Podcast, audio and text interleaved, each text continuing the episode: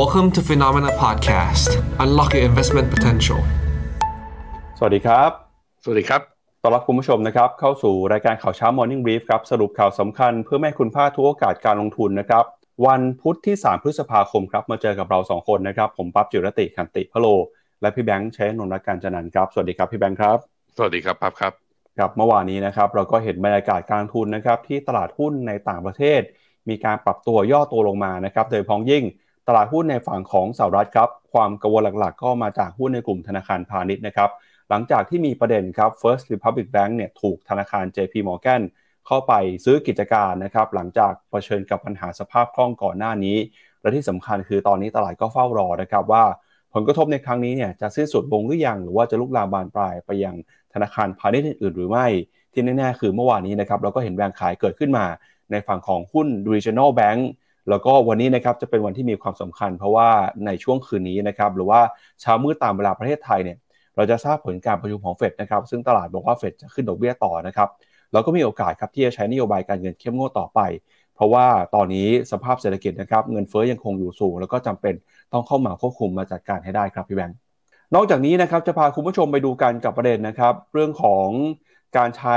นโยบายการเงินนะครับของเฟดด้วยครับจะมาวิเคราะห์กันว่าตอนนี้ตลาดมองยังไงบ้าง หลังจากที่มีการขึ้นดอกเบี้ยครั้งนี้ไปเนี่ยการประชุมครั้งถัดไปนะครับบางคนก็บอกว่าเฟดมีโอกาสจะขึ้นดอกเบี้ยอีกหนึ่งครั้งเช่นกันเดี๋ยววันนี้เราจะมาดูความน่าจะเป็นหน่อยนะครับรวมไปถึงแนวโน้มการเติบโต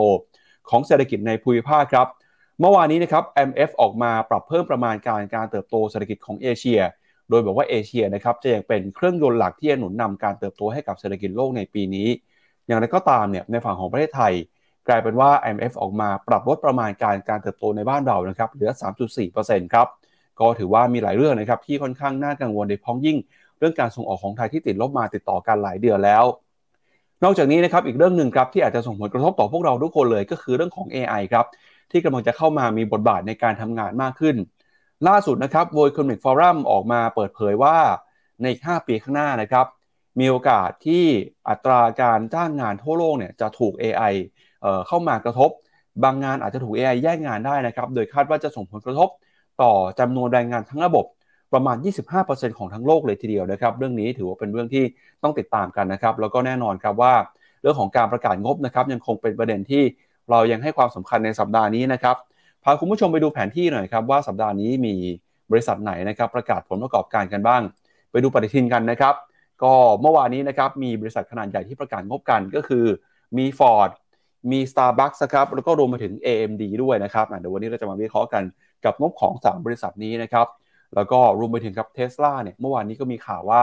หลังจากที่ปรับลดราคารถยนต์ไฟฟ้ามาตั้งแต่ต้นปีหลายครั้งนะครับ5-6 ครั้ง ล่าสุดเมื่อวานนี้ประกาศขึ้นราคารถยนต์ไฟฟ้าในสหรัฐแล้วก็ในจีนอีกแล้วนะครับเดี๋ยวไปดูกันว่าเขาจะขึ้นราคามากน้อยแค่ไหน แล้วก็จะพาคุณผู้ชมไปสรุปกันนะครับ กับระบบซื้อขายใหม่ของตลาดหลักทรัพย์แห่งประเทศไทย ที่จะเริ่มเปิดใช้นะครับดังไว้ที่ 8 พฤษภาคมนี้เป็นต้นไปครับพี่แบงค์ครับวันนี้ข่าวก็มีหลายเรื่องที่น่าสนใจนะครับชวนคุณผู้ชมติดตามกันใครที่ดูอยู่นะครับ เข้ามาพูดคุยแสดงความคิดเห็นเข้ามากดไลค์กดแชร์ แล้วก็เข้ามาคอมเมนต์กันได้นะครับ เดี๋ยวเรามาเริ่มต้นกันครับกับมุมมองของตลาดหุ้นในต่างประเทศก่อนนะครับ เมื่อวานนี้ครับตลาดหุ้นสหรัฐดัชนีดาวโจนส์ครับติดลบไป 1%ครับติดลบไป 367 จุดนะครับ ส่วน S&P 500 ร่วงลงไป 1.16% NASDAQ ติดลบไป 1% Russell Small Cap 2,000 ครับ ย่อลงไป 2%แล้วก็ดัชนี Wix Index ครับ ตอนนี้เริ่มเดินหน้าปรับตัวขึ้นมา ล่าสุดเนี่ยบวกขึ้นมา 1.7 จุด มาอยู่ที่ระดับ 17.78 จุดครับ ความกังวลเมื่อคืนนี้นะครับก็เกิดขึ้นหลังจากที่หุ้นในกลุ่ม regional bank นะครับมีการปรับตัวลงไป แม้ว่าหุ้นในกลุ่มรถยนต์นะครับอย่าง Ford Motor เนี่ยจะมีการรายงานผลประกอบการนะครับ ที่ดีกว่าคาดครับแล้วก็ Starbucks นะครับอย่างไรก็ตามเนี่ยตลาดก็กังวลนะครับกับเรื่องของการใช้นโยบายการเงินของธนาคารกลางสหรัฐ แล้วก็ความเสี่ยงนะครับเรื่องของธนาคารพาณิชย์ในระบบการเงินสหรัฐครับไปดูอะผมลืมแชร์จอแป๊บหนึ่งนะครับ ก็เป็นอย่างที่คาดไปนะพี่ปับ๊บเมื่อวานนี้บอกไปว่าดาวโจนดูท่าทางของการปิดเมื่อวันศุกร์ที่ผ่านมา ยังไม่ผ่านดาวเทรนไลน์เส้นนี้ แล้ววันอังคาร ก็มีการปรับตัวลงมา แต่จะเห็นว่าไส้ในของแท่งเทียนพี่ปับ๊บดาวโจนลงลึกกว่าที่เราเห็นนะ ดาวโจนทำจุดต่ำสุดของเมื่อวานนี้อยู่ที่ 33,436 คือลงไปมากกว่านี้อีกประมาณ 250 จุด ก็คือลงไปเกือบเกือบ600 จุดภายในวันเดียว ซึ่งถ้า 600 จริงก็แถวๆเกือบเกือบลบ2%ทีเดียว ก่อนจะมีแรงซื้อกลับมา เริ่มมีสัญญาณแล้วสาเหตุแสดงให้เห็นว่าถึงแม้ว่า FRC อะ จะถูกเข้าควบรวมกิจการโดย JP Morgan แต่ตลาดยังไม่สบายใจนะฮะดู S&P 500 ก็จะเห็นว่าขึ้นมาทดสอบแถวๆเนี่ยสี่พันหนึ่งร้อยเจ็ดสิบก็เริ่มมีแรงย่อลงมาการปิดเมื่อคืนนี้ก็ลงมาต่ำกว่าเส้นค่าเฉลี่ย 20 วันอีกครั้งหนึ่งกลายเป็นว่า NASDAQ เนี่ยลงกับ NASDAQ ร้อยนะลงต่ำกว่าลงน้อยกว่าคนอื่น เพราะว่าพวกหุ้นเทคเนี่ยยังออกมาเนี่ยผลประกอบการอย่างดี อย่าง NASDAQ ร้อยเนี่ยปรับตัวลงมาลบ 0.89%ยังยืนเหนือเส้นค่าเฉลี่ย 20 วัน แต่ตัวที่ลงแรงที่สุดนะครับในบรรดาดัชนีของหุ้นอเมริกาคือ Russell 2000 คือหุ้นขนาดกลางและหุ้นขนาดเล็ก ลบไป 2.1%พาไปดูแบบนี้ พี่ปั๊บขออีกนิดนึงนะ ให้ดูตัวนี้ K KBW Nasdaq Regional Banking Sector ก็คือหุ้นขนาดกลางขนาดเล็กที่เป็นสถาบันการเงินในสหรัฐนะ เมื่อวานนี้ลบวันเดียวลบ 5.5%ลบ 5.5%แล้วไปดู FRC กัน FRC หรืออ่าเป็นตัวย่อของ First Republic Bank First Republic Bank เนี่ย เนื่องจากว่าเข้าควบรวมกิจการไปเทรดวันสุดท้ายคือวันศุกร์เป็นลบอยู่ 43 แล้วไม่เทรดต่อ แสดงให้เห็นว่าการลบ 5.5%นั้นไม่ได้เกี่ยวกับ First Republic Bank คือไม่ใช่ตัวตัวหุ้นของ First Republic Bank ไปทำให้ตัว Index ร่วง แต่ตัว Index ร่วงจากตัวหุ้นธนาคารตัวอื่น ๆด้วย อันนี้คือเริ่มเห็นสัญญาณแล้ว แล้วไปดู sector ที่เป็น financial sector SPDR Financial Sector หรือว่าหุ้นกลุ่มสถาบันการเงินที่อยู่ใน S&P 500 นะ เมื่อวานนี้พี่ปั๊บลบไป 2.27 แม้แต่ตัว JP Morgan อะไปดูตัวย่อ JP Morgan JPM แม้แต่ JP Morgan เอง ไปซื้อเขามาราคายังลงเลย ลบไป 1.6 เพราะฉะนั้นตอนนี้ความกลัวความกังวลของนักลงทุนตอนนี้ มันมาจากนี่แหละ เรื่องของแบงก์รัน แล้วเรื่องของการเข้าซื้อกิจการของ JP Morgan ต่อ First Republic Bank ว่าอาจจะไม่ใช่ธนาคาร สุดท้ายที่จะมีดีลแบบนี้เกิดขึ้น อันนี้คือสิ่งที่ต้องระมัดระวัง consequence ที่ตามมาก็เลยทำให้นี่ฮะ bond yield สองปีร่วงลงมาต่ำกว่า4%อีกครั้งหนึ่ง และ bond yield สิบปีนั้นก็ร่วงลงมา เมื่อวานนี้ร่วงลงมา1อ่า0.14%ลงมาที่3.4 Inverted Yield Curve ยังคงอยู่กับเรา เดี๋ยวพอไปอ่านข่าวภาพรวมแล้วเดี๋ยวเราพาไปดู Fed Watch Tools กันว่า นักลงทุนตลาด เห็นว่าสิ่งที่เฟดกำลังจะประชุมกันเนี้ยจะเกิดอะไรขึ้นนะครับครับไปดูแผนที่หุ้นกันหน่อยครับ เมื่อวานนี้นะครับที่ยังพอจะยืนบวกมาได้เนี่ยมีอยู่ไม่กี่ตัวฮะหนึ่งในนั้นคือหุ้นของ Amazon นะครับราคาบวกขึ้นมาได้ 1.5%ที่เหลือเนี่ยร่วงลงมากันทั่วหน้าเลยนะครับ ไม่ว่าจะเป็นหุ้นในกลุ่มเทคโนโลยีนะครับอย่าง Google อย่าง Meta เนี่ยติดลบกันไปไม่ต่ำกว่า 1.5% Apple Nvidia เมื่อวานนี้ก็ร่วงลงไปด้วยนะครับและที่สำคัญเลยเนี่ยก็คือหุ้นในกลุ่มพลังงานครับ Exxon Mobil Chevron นะครับเมื่อคืนนี้ราคาน้ำมันตอนที่ร่วงลงมาแรงเนี่ยติดลบไปถึง 5%นะครับอย่างไรก็ตามราคาน้ำมันค่อยๆลดช่วงลบลงไปทำให้ Exxon Mobil ติดลบไป 4 นะครับ Chevron ติดลบไป 4.3% Tesla เมื่อวานนี้ติดลบไปประมาณ 1%นะครับ และที่น่ากังวลอย่างที่พี่แบงค์แสดงให้เห็นเมื่อสักครู่นี้ก็คือ หุ้นในกลุ่มสถาบันการเงินครับ ถ้าไปดูหุ้นแบงค์นะครับ เมื่อวานนี้เนี่ยติดลบกันทั้ง sector เลยนะฮะ มีบวกมาได้เล็กน้อยแต่ก็ถือว่าน้อยมากๆนะครับ ที่ติดลบไปเนี่ยมีเบิร์กชัยฮัตเวย์ครับติดลบไป 1.3 JP Morgan ลบไป 1.6 แดงเข้มๆนะครับก็มี Bank of America ลบไป 3 ครับ Wells Fargo นะครับลบไป 3.8 Morgan Stanley Goldman Sachs เองเอ่อ Charles Schwab นะครับ City Group ติดลบกันไปไม่น้อยกว่า2%เลย และยิ่งถ้าเป็นหุ้นแบงค์หุ้นกลางหุ้นเล็กนะครับโอ้โหนี่ติดลบกันไป บางตัวติดลบไป 5%บางตัวติดลบไป 6%เลยนะครับ เดี๋ยววันนี้เราจะมาดูกันหน่อยฮะว่าหุ้นแบงก์กลางแบงก์เล็กที่เป็นจุดที่น่ากังวลต่อไป มีแบงก์อะไรบ้าง เดี๋ยวพูดชื่อไว้ให้คุณผู้ชมคุ้นๆสองตัวนะครับก็คือตัวที่ 1 ก็คือ Pac West ครับตัวที่ 2 คือ Western Alliance ครับเดี๋ยวเราค่อยมาดูราคาหุ้นกันในช่วงข่าวนะครับก็เป็นความเคลื่อนไหวของตลาดหุ้นสหรัฐเมื่อคืนนี้ครับพี่แบงค์ ไปดูกลุ่มในฝั่งของตลาดหุ้นยุโรปบ้างครับ ตลาดหุ้นยุโรปเมื่อวานนี้ก็ติดลบแรงเช่นกันนะครับ ไม่น้อยกว่า 1%ครับดัคเยอรมนีร่วงลงไป 1.2%ฟุตซี่ร้อยอังกฤษนะครับ ลบไป 1.2 ครับ CAC 40 ฝรั่งเศส ปรับลงไป 1.4 กับ 1.5 นะครับทำให้ภาพรวมของดัชนียุโรปเนี่ยยูโรซ็อก600 ครับ ก็ติดลบไปนะครับเกือบ 1.5 เช่นกันครับยูโรซ็อก50 นะครับ ปรับลงไป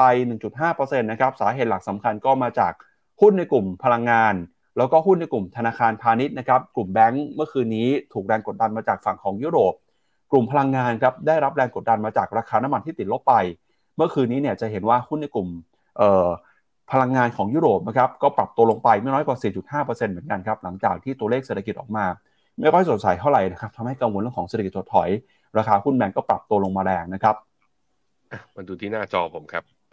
ยูโรสต็อกห้าสิบ แท่งสีแดงแบบนี้ไม่ได้เห็นมาตั้งนานนะ ไม่ได้เห็นมาตั้งแต่นู่นเดือนมีนา ลบมา 1.4%แล้ว Euro Stoxx 50 ลบแรงกว่า Euro Stoxx 600 ด้วยเพราะนั้นหุ้นกลุ่มพวก basic material พวกวัตถุดิบนะ แล้วรวมถึงผมดูหน่อยสิ LVMH เมื่อคืนนี้ลงแรงหรือไม่ LVMH เมื่อคืนนี้ปรับตัวลงไม่เยอะ แสดงว่าเป็นพวกหุ้นกลุ่มพวก material นะ แล้วก็พวก resource นะ ต่างๆที่มีการปรับตัวลงแรง ในขณะที่ DAX ก็มีการปรับตัวลงมาลงมาต่ำกว่าเส้นค่าเฉลี่ย 20 วัน นับตั้งแต่ครั้งแรกเมื่อที่ทะลุขึ้นมาเมื่อวันที่ 28 มีนานะฮะย่อลงมาแล้ว CAC 40 ก็ลงมาต่ำกว่าเส้นค่าเฉลี่ย 20 วันเช่นเดียวกันฟุตซี่ร้อยแหมมาพร้อม ๆ กันเลย เข้าสู่รอบย่อ แล้ว 3 ดัชนีหลักของยุโรปได้ buy signal จาก MACD ในกราฟรายวันด้วย นั้นเข้ารอบปรับฐานแล้ว เดี๋ยวเรามาดูกัน ไปดูค่าเงินนะครับ ค่าเงินยูโรดอลลาร์ตอนนี้ยูโรอยู่ที่ 1.10 ในขณะที่ค่าเงินปอนอยู่ที่ 1.24 ถ้าดูที่ค่าเงินน่ะพี่ปับ๊บดูเป็นกรอบไซด์เวย์ไม่เคลื่อนไหวไม่ได้เลือกทิศทางนะ แต่ว่าแรงขายนั้นมาจากตลาดหุ้นก่อนเดี๋ยวรอรอดูกันครับ มาดูกันต่อนะครับกับความเคลื่อนไหวของตลาดหุ้นเอเชีย ที่เปิดตลาดการซื้อขายในเช้าวันนี้บ้างครับ สัปดาห์นี้นะครับตลาดหุ้นเอเชียอาจจะเงียบเหงาสักหน่อยครับ เพราะว่าตลาดหุ้นในหลายประเทศนะครับ ทั้งหุ้นของจีนหุ้นของญี่ปุ่นเนี่ยเขาจะเข้าสู่ช่วงของวันหยุดยาวกันนะครับก็หุ้นจีนหยุดกันไปตั้งแต่วันแรงงานแล้วนะครับ ส่วนตลาดหุ้นญี่ปุ่นครับเดี๋ยววันนี้จะเป็นวันหยุดของตลาดหุ้นญี่ปุ่นเช่นกัน ก็ที่เปิดซื้อขายเช้านี้ก็มีออสเตรเลียกับนิวซีแลนด์นะครับเปิดมาก็ติดลบไปไม่น้อยกว่า 1%ด้วยเมื่อวานนี้ก็มีข่าวนะครับว่าธนาคารกลางของออสเตรเลียเนี่ยเซอร์ไพรส์ครับด้วยการเดินหน้า ปรับขึ้นอัตราดอกเบี้ยนโยบายนะครับซึ่งการที่ธนาคารกลางออสเตรเลีย ปรับขึ้นอัตราดอกเบี้ยนโยบายแบบนี้เนี่ยอาจจะเป็นการส่งสัญญาณนะครับว่านโยบายขาขึ้นของโลกนะครับยังไม่จบลงง่ายๆ เมื่อคืนนี้ขึ้นดอกเบี้ยไป 25 basis point นะครับเมื่อสู่ระดับ 3.85%ครับนะแล้วแรงกดดันนี้ก็จะส่งผลมายังการประชุมของเฟดในวันนี้ด้วยนะครับตลาดหุ้นจีนครับยังคงปิดการซื้อขายอยู่ตั้งแต่ปลายสัปดาห์แล้วนะครับเนื่องจากช่วงของเทศกาลวันแรงงานครับ แล้วก็ที่เปิดซื้อขายเนี่ยเมื่อวานนี้ก็ฮ่องกงนะครับฮ่องกงเมื่อวานนี้บวกขึ้นมา 0.2%ครับไต้หวันเปิดมาเช้านี้ติดลบไปประมาณ 0.3 นะครับแล้วก็หุ้นไทยครับหุ้นไทยเมื่อวานนี้ซื้อขายอยู่ในกรอบแคบๆติดลบไป 0.69 จุด มาอยู่ที่ระดับ 1,528 จุดนะครับเกาหลีใต้ครับติดลบไป 0.7 นะครับแล้วก็หุ้นของอินเดียหุ้นของเวียดนามเดี๋ยวรอดูเปิดการซื้อขายวันนี้กันนะครับหลังจากหยุดกันไป ในช่วงของวันแรงงานว่าจะเป็นยังไงบ้างครับ ตลาดที่เปิดวันนี้นะก็มีคอสปีของเกาหลี ปิดลบ 0.72 ก็ย่อลงมา เมื่อวานนี้อ๋อไม่ใช่ จีนนี่เขาปิดโกลเด้นวีคใช่ไหมเขาเที่ยวกันอยู่ จีนปิดตลาดนะ ไต้หวันเปิดไหมไต้หวันเปิด เช้านี้ลบ 0.47 หลังจากที่ปรับบวกขึ้นมา 3 วันทำการติดนะฮะ เวียดนามเมื่อวานนี้เทรดไหม เมื่อวานนี้ก็ยังไม่เทรด มีหุ้นไทยนี่แหละทุกคน มาดูหุ้นไทย เมื่อวานนี้วันอังคารนะ หุ้นไทยมีการปรับตัวลงมาที่หนึ่งห้าหนึ่งเจ็ดจุดแปดเก้าจุดต่ำสุด จุดต่ำสุดของเมื่อวานนี้อินทราเดโลต่ำกว่าหนึ่งห้าหนึ่งแปดจุดหกหกคือจุดต่ำสุดเมื่อวันที่สิบสี่มีนา แต่สุดท้ายก็มีแรงซื้อกลับขึ้นมา แต่แรงซื้อกลับนั้นผมดูโวลุ่มของหุ้นไทยแล้ว ยังน่าเป็นห่วงว่าจะไหวหรือเปล่าเนี่ย คือในแง่ของภาพทาง price pattern นะ น่าสนใจ ต้องบอกว่าที่ระดับที่ออยู่ตอนนี้น่าสนใจ แล้วต่างชาติก็กลับมาซื้อสุทธิด้วย เมื่อวานนี้ต่างชาติกลับมาซื้อสุทธิ แต่ว่าซื้อไม่เยอะนะ 1,400 ล้านบาท ก็ทำให้แต่ว่าตั้งแต่ต้นปีมาต่างชาติจะขายอยู่ประมาณ 63,000 ล้าน กลับมาซื้อบ้างก็มีแรงซื้อกลับมาหน่อย แต่ว่าเราอยากได้แท่งสีแดงสวยๆ จากตรงนี้หน่อยนะฮะเพราะตการลงมาเนี้ยการลงมาตรงนี้นะ จะเห็นว่า RSI ไม่ลงมาทำนิวโล และ MACD ก็ไม่ลงมาทำนิวโล เพราะฉะนั้นถ้าดีดขึ้นมาเนี่ย ก็จะมีโอกาสเป็นเขาเรียกว่าเป็น bullish divergence อย่างน้อยๆ เอาขึ้นมาพันหกอะ ถ้าขึ้นมาพันหกได้บวกได้สักประมาณ 80 จุดนับจากตรงนี้ ก็มีกี่เปอร์เซ็นต์ วัดให้หน่อยแปดสิบจุดนะจุดตรงนี้ ถ้าพันหกก็ได้ประมาณสี่จุดแปดเปอร์เซ็นถ้าขึ้นมาทดสอบเส้นค่าเฉลี่ยสองร้อยวันที่หนึ่งพันหกร้อยสิบแปดก็มีบวกแถวๆประมาณหกเปอร์เซ็นก็พอจะเล่นรอบได้ แต่ระยะยาวต้องมาดูกัน หรือว่าไปหวังจากเรื่องการเลือกตั้ง ดูแลทิศทางหุ้นไทยนะอ่าไปดูค่าเงิน แล้วมาดูค่าเงินนะฮะค่าเงินจะเห็นว่าค่าเงินบาทเราช่วงนี้กลับมาแข็งอีกรอบหนึ่งบาทเนี่ยพยายามจะหลุด 34 ให้ได้มาวันสองวันนี้ มาดูกันครับว่าวันนี้จะหลุด 34 ลงมาต่ำกว่า หรือเปล่าเห็นตัวเลขข้างหน้าไป 33.9ไหมตอนนี้ช่วงนี้เป็นช่วงที่ดอลลาร์ดูเหมือนจะอ่อนค่าเล็กๆนะครับ มาดูต่อนะครับกับทิศทางของราคาสินค้าโภคภัณฑ์กันหน่อยครับ ช่วงนี้นะครับราคาน้ำมันเนี่ยถูกแรงกดดันอย่างต่อเนื่องเลยครับ อย่างที่เราเห็นล่าสุดนะครับก็คือ ราคาน้ำมันดิบครับในฝั่งของ WTI นะครับซื้อขายกันอยู่ที่71ดอลลาร์ครับส่วนราคาน้ำมันดิบเบรนท์นะครับล่าสุดเช้านี้ซื้อขายกันอยู่ที่ 75ดอลลาร์เมื่อคืนที่ผ่านมานะครับราคาน้ำมันดิบเนี่ยปรับตัวลงไปแรงถึง 5%เลยครับหลังจากที่มีการเปิดเผยนะครับตัวเลขเศรษฐกิจครับไม่ว่าจะเป็นตัวเลขเศรษฐกิจของจีน ที่ออกมาอ่อนแอกว่าคาดนะครับ หลังจากที่จีนเนี่ยออกมาเปิดเผยนะครับ ตัวเลขผลผลิตในภาคโรงงานอุตสาหกรรมที่เห็นสัญญาณการติดลบนะครับ ตั้งแต่วันอาทิตย์ที่ผ่านมาแล้วนะครับ รวมไปถึงครับความกังวลปัญหาเพดานหนี้สาธารณะของสหรัฐนะครับ แล้วก็แรงกดดันจากการขึ้นดอกเบี้ยของเฟดเนี่ยตลาดก็กังวลว่า ในฝั่งของความต้องการใช้น้ำมันหรือว่าดีมานะครับจะหายไปครับ ทำให้ราคาน้ำมันร่วงลงไปแรงล่าสุดเนี่ยลงมาทำจุดต่ำสุดในรอบ 5 สัปดาห์แล้วนะครับ ส่วนที่ทางของราคาทองคำครับราคาทองคำนะครับดูเหมือนว่าจะได้ประโยชน์นะครับในฐานะที่เป็นสินทรัพย์ปลอดภัยครับความกังวลเศรษฐกิจถดถอย ปัญหาแบงก์ล้มในสหรัฐอเมริกานะครับแล้วก็รวมไปถึงการใช้นโยบายการเงินที่มีความผันผวนในช่วงนี้เนี่ยกลายเป็นว่ามีนักทุนบางส่วนนะครับเข้ามาเก็งกำไรในทองคำเพิ่มมากขึ้น ล่าสุดราคาทองคำนะครับเดินหน้าปรับตัวขึ้นมาต่อแล้วครับมาอยู่ที่ 2,017 ดอลลาร์ต่อทรัลออนซ์นะครับ ก็ถือว่าเป็นหนึ่งสินทรัพย์ครับที่คนเอาเงินมาหลบภัยกันในช่วงนี้ด้วยนะครับพี่แบงค์ อืม ครับผม มา มาดูราคาทองกันก่อน ราคาทองเนี่ย ดีดขึ้นมาได้ เมื่อคืนนี้ วันเดียวสามสิบห้าเหรียญ หรือหนึ่งจุดเปอร์เซ็นแล้วผมพามาดูอีกตัวหนึ่ง บิตคอยพี่ปับ๊บบิตคอยเมื่อวานนี้บวกได้สองเปอร์เซ็นตนะ ขึ้นมาประมาณหกร้อยเหรียญต่อ BTC ในขณะที่ค่าเงินดอลลาร์ไม่ได้อ่อนค่าอย่างมีนัยสำคัญ เมื่อเทียบกับสกุลหลักต่างๆ เพราะฉะนั้นก็เป็นไปอย่างที่พี่ปั๊บบอก แล้วก็สื่อเขาก็บอกว่า ราคาทองช่วงนี้ได้ประโยชน์จากความกังวลเรื่องเศรษฐกิจถดถอย เพราะฉะนั้นก็ในฐานะสินทรัพย์ปลอดภัยนะ ทั้งตัวทองเองแล้วก็ gold digital อย่างบิตคอยน์จึงได้ประโยชน์ช่วงสั้น คือนักลงทุนก็มีการเข้ามาซื้อกันเข้ามานะฮะ นี่คุณกัลยาเขาบอกว่าทองดีดแรงเขาบอกว่า ลดดอกแล้วทองจะวิ่งหรือเปล่า ถ้าลดดอก เพราะว่ากลัวว่าจะเกิด recession ปัญหาแบงก์รันไม่จบที่ First Republic Bank มีธนาคารอื่นๆรายต่อไป ถ้าเป็นอย่างนั้นนะ ทองไปต่อ ซึ่งการดีดของทองรอบนี้ก็ขึ้นมายืนเหนือเส้นค่าเฉลี่ย20 วันอีกครั้งหนึ่งรอนิดนึงครับ buy signal จาก ACD ถ้าเกิดขึ้นก็น่าสนใจ แต่ว่าในความเห็นของผมเมื่อวันเมื่อวานนี้ก็บอกไปแล้วว่า แถวแถว2,040นะ high เดิมเนี่ย ขอรอดูก่อนได้ไหม คือถ้าใครจะซื้อและถือทองยาวๆ เพื่อเป็น asset allocation นะ เพื่อกระจายความเสี่ยงทำไป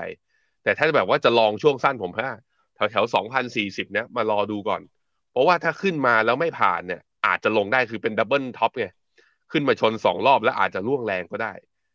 แต่ว่าถ้าใครบอกเฮ้ยตรงนี้แค่นี้เปิดลองสักแป๊บๆแล้วเดี๋ยวไปปิดเอา take ไอ้กินกำไรช่วงสั้นคือ sentiment ช่วงเนี้ยมันเป็นอย่างนั้นอยู่ แล้วก็มีคนถามมาต่อ มีคนถามก็บอกว่า เจ็บกับน้ำมันสุดๆเนี่ยมีคนเจ็บกับน้ำมัน ไปดูราคาน้ำมันก็น่าเจ็บอยู่อะพี่ปั๊บดูดิหลังจากทดสอบเส้นค่าเฉลี่ย 200 วันมาก่อนสงกรานต์นะ วันที่ 12 เมษา ตอนนั้น WTI อยู่ที่ 83.2 เหรียญต่อบาร์เรล ตอนนี้อยู่ 71 เทียบไปก็คือระยะเวลาประมาณ เกินครึ่งเดือนไปนิดเดียว ลบมา 14เปอร์เซ็นต์ เมื่อวานนี้ร่วงวันเดียวห้าเปอร์เซ็นตัวน้ำมันนี่แหละเป็นตัวที่สะท้อนนะฮะว่าเทรดเดอร์หรือคนที่เล่นน้ำมันอยู่ตอนนี้ ขายน้ำมันเพราะกังวลว่าอนาคตถ้าเศรษฐกิจถดถอยดีมาหรือว่าความต้องการการใช้น้ำมันและก๊าซธรรมชาติอาจจะปรับตัวลดลงนั่นนี่ก็เป็นสัญญาณเตือน แล้วสิ่งที่มันทำให้อ่าหุ้นอเมริการ่วงหนักจริง ๆ แล้วเมื่อคืนนี้เนี่ย ไม่ใช่หุ้นกลุ่มธนาคารนะนี่ financial sector เนี่ยเมื่อวานนี้ ลบ 2.27%แต่กลุ่มที่ร่วงร่วงแรงมากกว่าก็คือหุ้นกลุ่มพลังงานครับลบ 4.35 ไปดูหุ้นของปู่หน่อยดิ Occidental Petroleum เป็นยังไงบ้าง Occidental Petroleum ของปู่วอร์เรนบัฟเฟตที่ปู่ก็ค่อยๆ ทยอยซื้อไปนะ เมื่อวานนี้ก็ลบ 1.84 ก็เข้าขาลงมานับตั้งแต่ตอนเดือนเมษาด้วยเช่นเดียวกัน ตอนนี้คือหุ้นอะไรที่เป็นกลุ่ม cyclical นะ เคลื่อนไหวตามรอบของเศรษฐกิจหรือวัฏจักรเนี่ย ตอนนี้เศรษฐกิจมันมีแนวโน้มจะชะลอตัว อะไรที่เศรษฐกิจชะลอตัว แล้วมีโอกาสที่กำไรจะลดลง ตอนนี้โดนปรับลดกันหมด หุ้นกลุ่มธนาคาร หุ้นกลุ่ม basic material หุ้นกลุ่มพลังงานนะครับเอาละครับ งั้นเดี๋ยวเรามาดูประเด็นใหญ่ของเรากันก่อนนะครับเริ่มต้นครับ พาคุณผู้ชมไปสำรวจกันกับหุ้นในกลุ่ม ธนาคารพาณิชย์นะครับ ที่เป็น regional bank ของสหรัฐอเมริกาครับ เมื่อวานนี้มีหุ้น 2 ตัวที่อยู่ในสปอตไลท์นะครับ ตัวที่ 1 มีชื่อว่า p a c w e s t นะครับ ราคาหุ้นของ p a c w e s t Bank เนี่ยเมื่อวานนี้ติดลบไป 28%นะครับลงมาทำจุดต่ำสุด all time low แล้วนะฮะอีกหนึ่งตัวครับคือ Western Alliance ครับราคาปรับตัวลงไป 15%ครับถ้ารวมกันเนี่ยหุ้นแบงก์2ตัวที่เป็น regional bank นะครับเมื่อวานนี้ก็คือ ราคาร่วงลงไปมูลค่าหายไปรวมกันมากกว่า 5,000 ล้านเหรียญแล้วตั้งแต่ต้นปีนี้นะครับส่งผลทำให้ KBW ครับ Regional Banking Index เนี่ยเมื่อวานนี้ติดลบไป 5.5%นะครับแล้วก็ การที่ราคาแบงก์ Regional Bank ถูกกดดันแบบนี้นะครับ สาเหตุสำคัญก็มาจากประเด็นครับ เรื่องของ First Republic Bank นะครับที่ถูกบังคับขายกิจการให้กับผู้ที่มาประมูลและคนที่ชนะการประมูลก็คือ JP Morgan นะครับโดยคุณเจมี่เดมอนออกมาบอกว่าตอนนี้ในสถานการณ์นะครับปัญหาสภาพคล่องในระบบธนาคารพาณิชย์ของสหรัฐใกล้จะสิ้นสุดลงแล้ว แต่ดูเหมือนว่าบรรดานักทุนอาจจะยังไม่สบายใจนะครับ เพราะว่าหุ้นในกลุ่มแบงก์ยังคงมีแรงขายออกมาอย่างต่อเนื่องเลย แล้วก็ไม่ใช่แค่แบงก์ขนาดกลางแบงก์ขนาดเล็กนะครับธนาคารที่เป็นธนาคารขนาดใหญ่บางตัวก็ปรับตัวลงมาด้วย เมื่อคืนนี้นะครับก็มีชาวสวอปครับติดลบไปกว่า3%นะครับแล้วก็มีหุ้นในกลุ่มธนาคารพาณิชย์ตัวอื่นนะครับไม่ว่าจะเป็นเอ่อคอมริก้าแล้วก็ไซออนแบงคอ p นะครับติดลบกันไปมากกว่า 10%ขณะที่หุ้นของ Metropolitan Bank Holdings ครับก็ติดลบไปมากกว่า 20%ครับ ถ้าดูตั้งแต่ต้นปีเนี่ยหุ้นที่เป็น regional bank หรือว่าธนาคารในฝั่งของภูมิภาคธนาคารขนาดกลางขนาดเล็กเนี่ยรวมๆกันครับติดลบกันไปแล้วมากกว่า 28%ครับสาเหตุสำคัญนะครับก็เกิดมาจากปัญหาความกังวลในตลาดครับที่เริ่มต้นขึ้นมาตั้งแต่ SVB นะครับหรือว่าเออ Silicon Valley Bank ตามมาด้วยเอ่อ First Republic Bank นะครับแล้วก็ธนาคารอื่นๆเนี่ยที่ล้มกันไปปีนี้มีแบงค์ล้ม หรือว่าเกิดปัญหาขาดสภาพคล่องเนี่ยมีทั้งหมดด้วยกัน 3 ที่แล้วนะครับก็คือ SVB Signature Bank นะครับแล้วก็ Silvergate Capital ด้วยฮะโดยความกังวลตอนนี้นะครับตลาดดูเหมือนว่าจะยังไม่ไว้วางใจครับแม้ว่าธนาคารกลางสหรัฐ กระทรวงการคลังรวมไปถึงนะครับธนาคารพาณิชย์ขนาดใหญ่ของสหรัฐเนี่ยจะเข้ามาให้ความช่วยเหลือเข้ามาซื้อกิจการ แล้วก็มารับหนี้สินนะครับรับหนี้ไว้ดูแลครับ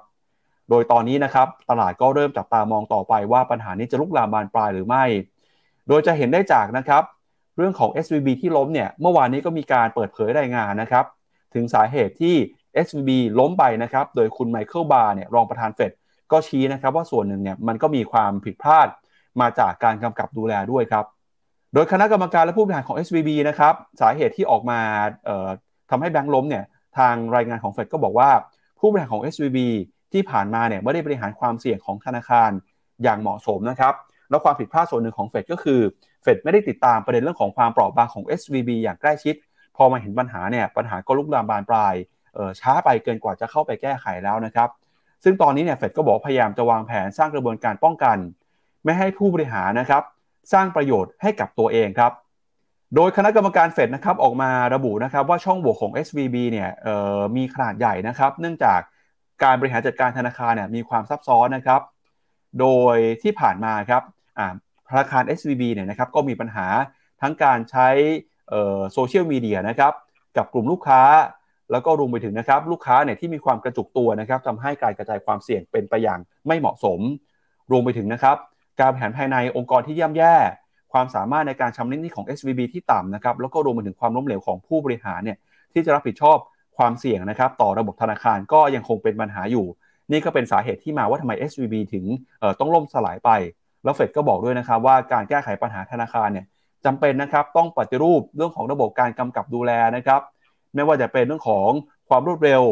การทำงานให้ตรงจุดการแก้ไขปัญหาให้คล่องตัวมากขึ้นนะครับ ซึ่งเฟดก็บอกว่าจะเอาประสบการณ์ของ SVB นะครับมาใช้ในการแก้ไขปัญหาธนาคารต่อไปในอนาคต แต่ก็ไม่แน่ใจนะครับว่าจะทันหรือเปล่า เพราะตอนนี้ตลาดไม่เชื่อมั่น แรงเทขายหุ้นในกลุ่มธนาคารพาณิชย์ยังคงเกิดขึ้นมาอย่างต่อเนื่องนะครับ เดี๋ยวเรามาดูกันหน่อยนะครับว่าเมื่อคืนนี้เนี่ยหุ้นในกลุ่มแบงค์นะครับที่ปรับตัวลงมาแรง มีแบงค์ไหนบ้าง แล้วก็น่ากังวลแค่ไหนนะครับ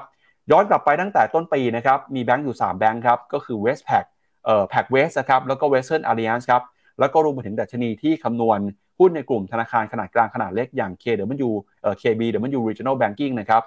ราคาเนี่ยปรับตัวลงไปแล้วครับถ้าไปดู Pac West ครับราคาหุ้นติดลบไปแล้วกว่า 70% Western Alliance ราคาติดลบไปเกือบ 50%แล้วก็ดัชนีเอ่อ KBW นะครับติดลบไปแล้วกว่าเกือบ 30%ครับพี่แบงค์ ไปดูหน้าของตัว Pack West ในระยะยาวหน่อยนะ Pack West ในระยะยาวโอ้โห ตอนช่วงโควิดก็มีปัญหาตั้งแต่ 37 เหรียญก็ลงมาตอนนั้น 15 เหรียญแล้วก็ดีดขึ้นมา พอหลังจากโควิดมาก็ได้อานิสงนะ มีเงินฝากไหลเข้าจากการที่เฟดทำ QE คนก็เอาเงินมาฝากกัน ราคาพีคไปที่ 51 ตอนนี้ลงมา เมื่อวานนี้ลงมาอีกกี่เปอร์เซ็นต์นะ เมื่อวานนี้ Pack West วันเดียวลง 27.7 แต่ถามว่า Pack West มีขนาดใหญ่แบบเทียบได้กับตัว First Republic Bank ไหม ผมดูงบของสิ้นปี 2022 Pack West มีเงินฝากอยู่ข้างใน ไม่ถึง 30,000 ล้าน คือถ้า First Republic อะ2แสนล้านนะ ก็แสดงว่าคิดเป็นขนาดประมาณ 10%นิดๆ 15%ของตัวอของ First Republic เพราะนั้นตอนนี้คือไม่ได้มีตอนนี้ไอตัวราคาหุ้นที่ร่วงหรือว่าน่ากังวลจริงๆเนี่ย ทั้ง Pac West หรือว่า Western Alliance เนี่ย เป็นพวกแบงค์ขนาดเล็กลงมาแล้วพี่ปับ๊บไม่ใช่ติดหนึ่งใน 20 ธนาคารใหญ่ในอเมริกาแล้ว อันนี้คือ Pac West อีกตัวหนึ่งที่อยู่ในหัวข่าวเราวันนี้คือ Western Alliance อะไปดูกัน Western Alliance ปรับตัวลงมาเมื่อวานนี้ลบ 15.12%แต่วันที่ Silicon Valley Bank มีปัญหา SVB มีปัญหาวันที่ 13 มีนา วันนั้นต่ำกว่านี้ วันนั้นน่ะลงไปถึงประมาณ 7 เหรียญ ตอนนี้อยู่แถวประมาณ 30 เหรียญ Western Alliance อาจจะไม่น่ากังวลเท่า Pac West นะฮะ Western Alliance ผมดูขนาด มีเงินฝากใหญ่กว่า Pac West อยู่ที่ประมาณ 50,000 ล้านเหรียญสหรัฐ เมื่อกี้ Pac West อยู่ประมาณ 30,000 ล้าน Western ใหญ่กว่า แต่ให้ดูจากราคาตัวที่น่าห่วงกว่า จริง ๆ ทั้งสองตัวก็น่าห่วงทั้งหมด นั่นตอนนี้มันลามไปแล้ว มันลามไปที่พวก regional bank ที่ปล่อยกู้ให้กับอ่าพวก SME พอเงินฝากมันมีแบงก์รันออกไปใช่ไหม SME เขายังจำเป็นที่จะต้องใช้เงินระดมทุนออกไปเพื่อการจับจ่าย คือจะเป็น working capital จะเอาไปลงทุนอะไรพวกเนี้ย พอเงินฝากลดลงต้องดำรงก็เรียกว่าต้องดำรงไอสถานะของตัวเอง ให้ loan to deposit ratio ไม่สูงเกินไป เงินฝากไหลออกกู้เพิ่มก็ไม่ได้ พอกู้เพิ่มไม่ได้ก็มีปัญหา เดี๋ยวมันจะลามไปที่ภาคเศรษฐกิจจริงอะจะมีการชะลอหรือเปล่า เพราะว่า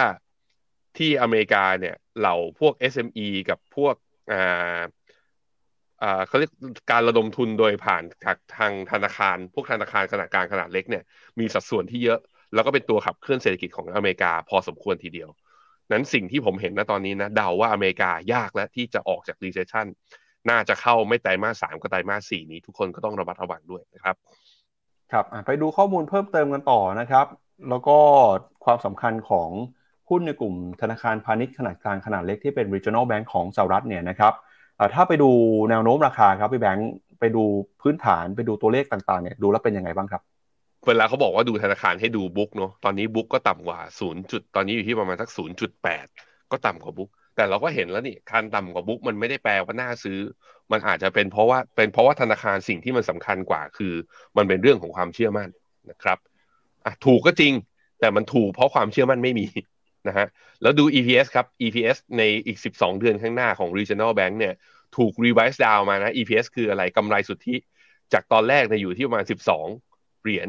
ต่อทั้งตัว sector นะตอนนี้อยู่ประมาณ 10 ก็คือปรับลดลงมาประมาณ 14%การปรับลดอย่างนี้ก็สะท้อนว่าก็นักวิเคราะห์ก็มองว่า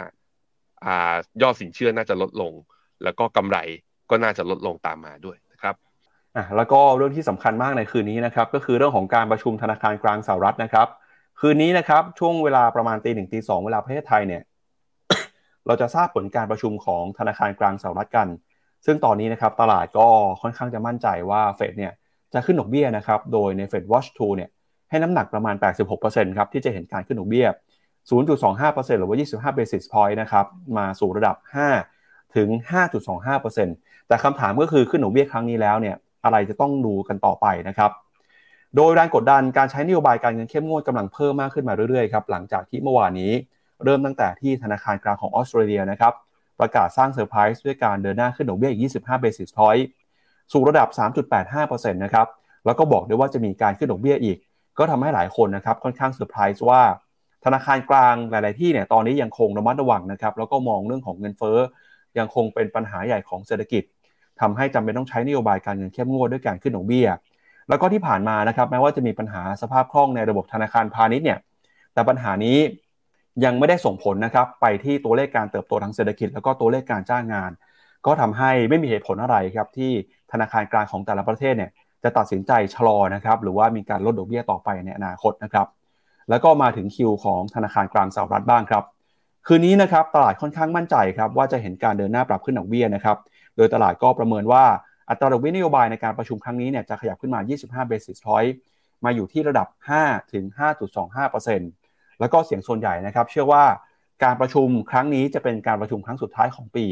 ที่ธนาคารกลางสหรัฐจะมีการเดินหน้า ปรับขึ้นอัตราดอกเบี้ย ก่อนที่จะยังคงอัตราดอกเบี้ยนโยบายในระดับนี้ไว้ต่อไปนะครับ ซึ่งที่ผ่านมาเนี่ยตั้งแต่ในปีที่แล้วครับธนาคารกลางสหรัฐนะครับมีการเดินหน้าปรับขึ้นนโยบายการเงินติดต่อกัน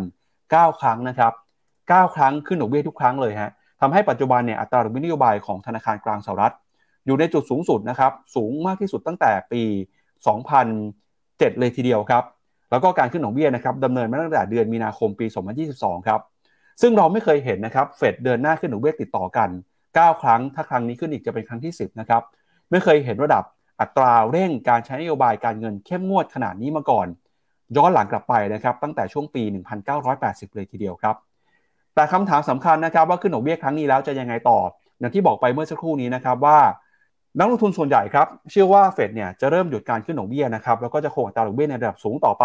ก่อนที่จะมีการค่อยๆทยอยปรับลดอัตราดอกเบี้ยลงตั้งแต่ช่วงสิ้นปีนี้จนถึงต้นปีหน้านะครับ อย่างไรก็ตามมีนักวิเคราะห์บางเจ้าครับ ออกมาบอกว่า การขึ้นดอกเบี้ย ครั้งนี้อาจจะไม่ใช่ครั้งสุดท้าย คนที่ออกมาพูดก็คือซิตี้กรุ๊ปครับ ซิตี้กรุ๊ปบอกนะครับว่าในการประชุมเดือนมิถุนายนก็คือเดือนหน้านะครับ มีโอกาสที่ธนาคารกลางสหรัฐ จะเดินหน้าปรับขึ้นอัตราดอกเบี้ยอีก 25 basis point ครับ โดยสิ่งที่ซิตี้กรุ๊ปบอกก็คือต้องจับตานะครับแถลงการณ์แล้วก็รายงานในค่ำคืนนี้ ว่าเฟดจะมีมุมมองต่อเศรษฐกิจอย่างไร และจะส่งสัญญาณ เดินหน้าปรับขึ้นอัตราดอกเบี้ยต่อไปหรือไม่ ซึ่งตอนนี้สถานการณ์เศรษฐกิจก็คือ ตัวเลขอัตราเงินเฟ้อยังคงอยู่สูงกว่าระดับเป้าหมาย 2%นะครับ ตัวเลขอัตราการจ้างงานยังคงเติบโตได้ดี อัตราการว่างงานยังคงอยู่ในระดับต่ำแม้ว่าตัวเลข GDP นะครับอาจจะชะลอตัวลงไปในไตรมาสที่ 1ชะลอลงไปต่ำกว่าคาด แต่เรื่องของเงินเฟ้อยังคงเป็นสิ่งที่เฟดให้ความสำคัญนะครับ เพราะฉะนั้นเนี่ยซิตี้กรุ๊ปมีการให้น้ำหนักนะครับว่าการประชุมเดือนหน้าอาจจะเห็นการขึ้นดอกเบี้ยอีกหนึ่งครั้งนะครับ อีก 25 basis point ทำให้ปีนี้เนี่ยอัตราดอกเบี้ยนโยบายของธนาคารกลางสหรัฐจะอยู่ในระดับประมาณสัก 5.25 ถึง 5.5%ครับพี่แบงค์อันนี้ก็เป็นมุมมองที่น่าสนใจจากซิตี้กรุ๊ปนะครับซึ่งถือว่าซิตี้กรุ๊ปมองสวนจากนักลงอะไรเรียกว่านักวิเคราะห์แล้วก็นักลงทุนส่วนใหญ่ในตลาดทั้งหมดเลย ผมพาไปดู Fed Watch 2 แบบใหม่นะ พยายามจะเอาแบบนี้มาดูเพราะว่าเอ่อเอามาดูแทนแบบเดิมแบบเดิมคืออย่างนี้ เป็นเคอร์เรนก็คือการประชุมครั้งหน้า มีโอกาส 88.7%ที่จะขึ้นดอกเบี้ย 25 basis point อันนี้คือมันดูแบบช็อตต่อช็อต แต่พอโอกาสมันสูงขนาดนี้88แปดแล้วเหลือแค่เหลือแค่ไม่ถึง24ชั่วโมงแล้วเราทราบผลกันแล้ว ก็น่าจะขึ้น25 basis point จริงแหละ ถ้าเฟดไม่บ้าจี้ก็ขึ้นไปก่อน เพราะว่าต้องเอาเงินเฟ้อให้อยู่ก่อน ต้องขึ้นดอกเบี้ยนโยบายไปให้พอดีหรือมากมากกว่าเงินเฟ้อหน่อย เพราะอดีตเนี่ย ในอดีตจะเอาเงินเฟ้อลงได้ ดอกเบี้ยนโยบายต้องอยู่ในระดับใกล้ ๆ กันนะฮะแต่ว่าจะเห็นนะฮะตรงนี้แท่งที่เนี่ย ห้าจุดสองห้าถึงห้าจุดห้าอันนี้ก็คือคิดว่าเฟดฟันเรทเนี่ยจะขึ้นไปที่ห้าจุดสองห้ามีโอกาสไหม ถ้าเอาประชุมครั้งนี้เลยเนี่ย ไม่มีโอกาส ไม่มีโอกาสนะศูนเปอร์เซ็นต์าเอาประชุมครั้งหน้า มีโอกาสเหมือนกันแต่ศูนย์จุดห้าเปอร์เซ็นครั้งต่อไปวันที่ยี่สิบหกเดือนเจ็ดวันกรกฎาจะเหลือศูนจุดสามเปอร์เซ็นครั้งต่อไปวันที่ยี่สิบกันยาเหลือศูนย์จุดหนึ่งเปอร์เซ็นคือมันแทบคือนักทุนส่วนน้อยมาก ๆ ที่คาดว่า เฟดฟันเรทรอบนี้จะขึ้นไปถึง 5.25 แล้วมันไปอยู่ที่ไหนเยอะ จะเห็นว่าถ้าครั้งนี้ขึ้น 5.25จริงอ่าขึ้น 25 basis point จริง จะขึ้นไปที่ 5%ท่วนที่กรอบล่าง ครั้งหน้าตลาดก็มองว่ามีโอกาสคง แต่ครั้งต่อไปจะเห็นนะฮะ ตั้งแต่เดือน 7 ก็คือครึ่งปีหลังเป็นต้นไป ตลาดเริ่มให้โอกาสที่เฟดจะเริ่มลดดอกเบี้ย โดยโอกาสที่จะลดดอกเบี้ยมากกว่าครึ่งนะ คือการประชุมวันที่ 20 กันยา ก็คือเข้าไตรมาสสามปุ๊บเฟดจะมีโอกาสลดดอกเบี้ยมากขึ้นทันที อันนี้คือสิ่งที่เห็น ที่น่าสนใจคือโอกาสที่เยอะมากๆนะครับ คือ ถ้าถึงสิ้นปีนี้ สิ้นปีนี้ตลาดคาดว่าจะเห็นดอกเบี้ยอยู่ที่ 4.25 แปลว่าเฟดจะต้องลดดอกเบี้ยสามครั้งนะ คือแสดงว่าครึ่งปีหลังลดดอกเบี้ยสามครั้งติดเลย ผมคิดว่าโห ตลาด ถ้ามองว่าลดเร็วนะ อุตสาห์ขึ้นมาตั้งเร็วแล้วทำไมลดเร็ว บอกได้อย่างเดียวว่าตลาดมองว่าโอกาสเกิด recession ค่อนข้างสูงนั่นเองนะฮะ มุมผมผมยังไม่ปักใจเชื่อแบบนั้น แต่เชื่อว่าครึ่งปีหลังเนี่ยเฟดจะต้องลดดอกเบี้ยอย่างน้อยๆหนึ่งถึงสองครั้งแน่นอนนะครับ ครับ อะ ก็เดี๋ยวเรามาดูกันต่อนะครับ ข้อมูลเพิ่มเติมครับ สิ่งที่ตลาดเฝ้ารอดูอยู่นะครับ ว่ามีเรื่องอะไรบ้างฮะ อย่างที่บอกไปนะครับว่า ในช่วงที่ผ่านมาเนี่ยเราจะเห็นว่าเพสหรือว่าการใช้นโยบายการเงินของธนาคารกลางสหรัฐนะครับ ก็กำลังมีความเร่งหรือว่าอัตราเร็วนะครับ เพิ่มมากขึ้นมาเรื่อยๆฮะแล้วก็ทุกครั้งเนี่ยนะครับที่เฟดเดินหน้าใช้นโยบายการเงินนะครับก็จะส่งผลต่อเศรษฐกิจนะครับในหลากหลายรูปแบบ ทั้งเรื่องของการเติบโตเศรษฐกิจเรื่องของการจ้างงานนะครับ อย่างที่ทางรอยเตอร์เอามาให้ดูเนี่ยก็จะเห็นว่าในปี 2022 ครับ อัตราดอกเบี้ยนโยบายปรับตัวขึ้นไปเร็วนะครับแล้วเฟดก็พยายามบอกว่าจะไม่สร้างผลกระทบไปยังเศรษฐกิจตัวอื่น แต่ก็อาจจะถือว่าหลีกเลี่ยงไม่ได้นะครับเพราะที่ผ่านมาเนี่ยเราเห็นว่าทุกครั้งที่มีการเดินหน้าปรับขึ้นอัตราดอกเบี้ยสิ่งที่ตามมาคือเศรษฐกิจจะส่งสัญญาณชะลอตัว แล้วก็อัตราการว่างงานก็จะลดลงไปด้วยนะครับพี่แบงค์อืมครับผมคราวนี้อัตราการว่างงานอะเวลาคุณดู non farm payroll หรือ ADP หรือว่าตัว jobless claim เวลากลางออกมาคุณจะเห็นว่าตลาดจ้างงานของอเมริกายังแข็งแกร่งคือ คนมันยังไม่ตกงานเยอะ ผมบอกไปแล้ว มันมีอยู่สองสามประเด็น ย้ำกันอีกทีหนึ่งคือเราดูแบบนั้นไม่ได้ต้องดูในรายละเอียด ดูในรายละเอียดเราจะพบว่า tech lay off แล้วก็ภาค service ภาคบริการเนี่ยยังมีการรับคนอยู่ แต่ tech เงินเดือนเยอะกว่า ภาค service เงินเดือนน้อยกว่า อันนี้คืออย่างเหตุผลอย่างที่หนึ่งนะ อย่างที่สองไปดูภาคที่แบบว่ายังมีการจ้างงานคือไม่ได้มีการปรับลดเลยเลยอย่างเช่น hospital ภาค healthcare sector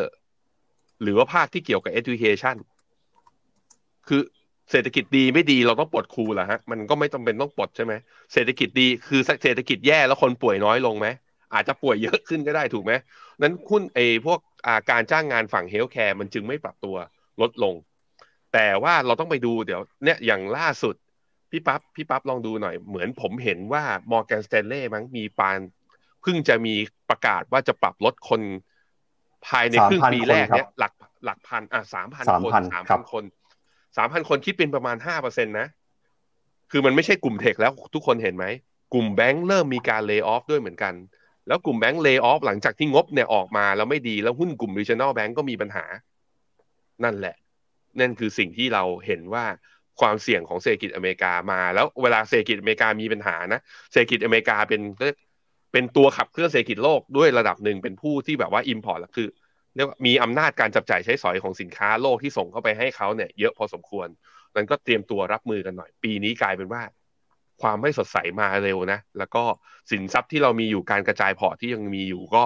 อาจจะยังบู๊ไม่ได้ อาจจะต้องใจเย็นๆนะครับครับแต่แม้ว่านะครับเศรษฐกิจของประเทศที่พัฒนาแล้ว ไม่ว่าจะเป็นสหรัฐอเมริกาหรือว่ายุโรปเนี่ยตลาดจะกังวลเรื่องของการถดถอยนะครับ แต่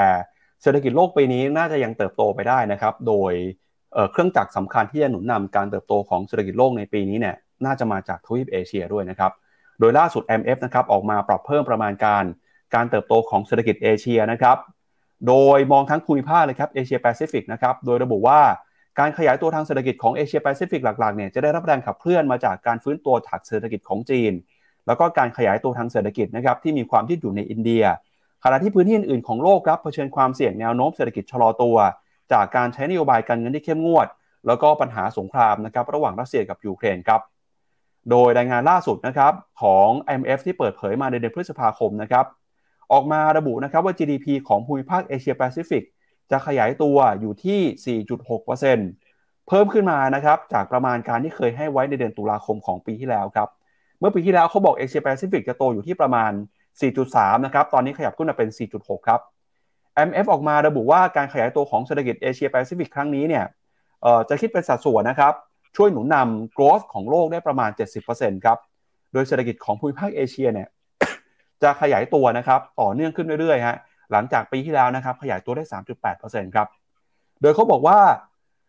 เครื่องยนต์หลักที่จะหนุนนำการเติบโตของเศรษฐกิจโลกในปีนี้นะครับจะมาจากเอเชียแปซิฟิก โดยจีนกับอินเดียจะเข้ามาเป็นผู้เล่นที่มีส่วนสำคัญนะครับ จีนและอินเดียเนี่ยถือว่าเป็นตลาดเกิดใหม่ที่มีขนาดใหญ่ที่สุด แล้วก็มีแนวโน้มคิดเป็นสัดส่วนประมาณครึ่งหนึ่ง ของการขยายตัวเศรษฐกิจโลกในปีนี้ ขณะที่พื้นที่ที่เหลือของเอเชียแปซิฟิกนะครับจะคิดเป็นสัดส่วนประมาณ 1 ใน 5 ครับ เมื่อเทียบเป็นรายประเทศนะครับ IMF ได้มีการปรับเพิ่มคาดการณ์การขยายตัวเศรษฐกิจในปีนี้ของจีนมาเลเซีย แล้วก็ฟิลิปปินส์ด้วยนะครับรวมถึงลาวด้วยฮะจีนเนี่ยขยับขึ้นมาเป็น 5.2 นะครับสูงกว่าเป้าหมายที่รัฐบาลตั้งเป้าไว้ที่ 5 มาเลเซียครับขยับขึ้นมาเป็น 4.5 ฟิลิปปินส์ขยับเป็น 6 แล้วก็ลาวขยับมาเป็น4นะครับขณะเดียวกันครับอินเดียนะครับแม้ว่าเศรษฐกิจจะถูกปรับลดประมาณการนะครับเหลืออยู่ 5.9 ครับจากที่เคยตั้งว่าจะโต 6.1 นะครับแต่ก็ถือว่า 5.9 ยังคงเป็นตัวเลขที่สูงอย่างมีนัยสำคัญ ในการหนุนนำการเติบโตเศรษฐกิจของภูมิภาคครับโดยในภาพรวมเนี่ยนะครับ IMF มองเศรษฐกิจของเอเชียแปซิฟิกดูดีนะครับแต่ก็มีบางประเทศที่ถูกหั่นลดประมาณการการเติบโตนะครับ ก็มีเศรษฐกิจของญี่ปุ่น ออสเตรเลีย นิวซีแลนด์ สิงคโปร์ เกาหลีใต้ โดยญี่ปุ่นนะครับถูกหั่นลงเหลือ 1.3 นะครับ แล้วก็ที่สำคัญเลยฮะก็คือไทยนะครับ IMF บอกว่าเศรษฐกิจไทยปีนี้เนี่ยอาจจะชะลอเติบโตชะลอตัวลงมากกว่าที่คาดไว้ก่อนหน้านี้ครับ ในช่วงของตุลาปีที่แล้ว IMF เคยบอกว่าเศรษฐกิจไทยน่าจะโตประมาณสัก 3.7%นะครับพอมาเมื่อวานนี้ปรับตัวเลขลงมาเหลือ 3.4 นะครับ MF ก็บอกว่าเศรษฐกิจไทยเนี่ยน่าจะต้องระมัดระวังเรื่องของการได้รับผลกระทบนะครับจากสถานการณ์การชะลอตัวของเศรษฐกิจโลกนะครับแล้วก็ถ้าไปดูเฉพาะในอาเซียนนะครับอาเซียนเนี่ยก็มีแนวโน้มที่เศรษฐกิจจะขยายตัวลดลงมานะครับจากปีที่แล้วที่เติบโตได้ 5.7 ปีนี้ก็จะน่าจะอยู่สักประมาณ 4.6 นะครับโดยได้รับผลกระทบนะครับจากเรื่องของการคุมเข้มนโยบายการเงิน แล้วก็เรื่องของเศรษฐกิจโลกที่เป็นประเทศคู่ค้าส่งสัญญาณชะลอตัวครับพี่แบงค์ เดี๋ยวเราไปดูข้อมูลตัวเลขกันหน่อยนะครับว่าการเติบโตของเศรษฐกิจโลกเนี่ยทำไมเขาถึงบอกว่าเอเชียแปซิฟิกถึงมีส่วนสำคัญนะครับต่อการเติบโตในรอบนี้ครับ ถ้าไปดูนะครับ ภาพที่บอกว่าเศรษฐกิจโลกเนี่ยปีนี้จะเติบโตเท่าไหร่ ประมาณ 70%ครับ มาจากแรงหนุนนำของเอเชียนะครับพี่แบงก์ก็ถือว่าเป็นประเทศที่มีส่วนสำคัญนะครับเอเชียแปซิฟิกก็คือพายชาร์ตในฝั่งที่เป็นสีเขียวเนี่ยนะฮะ ก็ถือว่ามีส่วนสำคัญครับ โดย 34.9%เกือบ 35%เนี่ยมาจากจีนครับ แล้วก็อีก 15%มาจากอินเดียนะครับ แล้วก็ที่เหลือเนี่ยก็มีสัดส่วนลดลงมา ส่วนในฝั่งของยุโรปนะครับตัวหนออกกลางแอฟริกาเนี่ยอยู่ประมาณสัก4ถึงเอ่อ7%ครับอะแล้วก็อันนี้เป็นคาดการณ์การเติบโตเศรษฐกิจนะครับปีที่แล้วโต 3.8 ปีนี้บอกว่าจะโต 4.6 ครับ แล้วก็ปีหน้าเนี่ยน่าจะอยู่ในระดับประมาณสัก 4.4%นะครับ อ่า แล้วก็บอกว่าตอนนี้จีนนะครับ เป็นประเทศที่มีความสำคัญต่อการเติบโตของเศรษฐกิจโลกนะครับ ถ้าดูจากตัวเลขเศรษฐกิจเนี่ยไม่ได้เป็นดัชนีผู้จัดการฝ่ายจัดซื้อทั้งภาคการผลิตภาคบริการ เราเริ่มเห็นสัญญาณการฟื้นตัวขึ้นมาจากจีนนะครับ แล้วก็กิจกรรมทางเศรษฐกิจนะครับ ทั้งการบริโภคแล้วก็การลงทุนก็กำลังเดินหน้าปรับตัวเติบโตมากขึ้นมาเรื่อยๆนะครับ แล้วถ้าไปดู GDP ของแต่ละประเทศนะครับแต่ช่วยที่แบงค์ไปดูหน่อยฮะว่าแต่ละประเทศเนี่ยเป็นยังไงบ้าง มีข้อมูลที่น่าสนใจยังไงบ้างครับ ครับผม ถ้าในโลกนะ ถ้าในโลกปีที่แล้วเนี่ย โต 3.4 ปีนี้คาดการโต 2.8 คือทั้งโลกเนี่ยโตแย่ลง ถึงแม้ว่าจะมีการปรับประมาณการของเอเชียขึ้น เอเชียจาก 3.8 ปีที่แล้วเนี่ยขึ้นมา 4.6 ถามว่าแล้วใครที่แย่ลงจนทำให้โลกแย่ลงก็คือไม่ใช่เรา ก็คือฝั่งยุโรปกับอเมริกานั่นเอง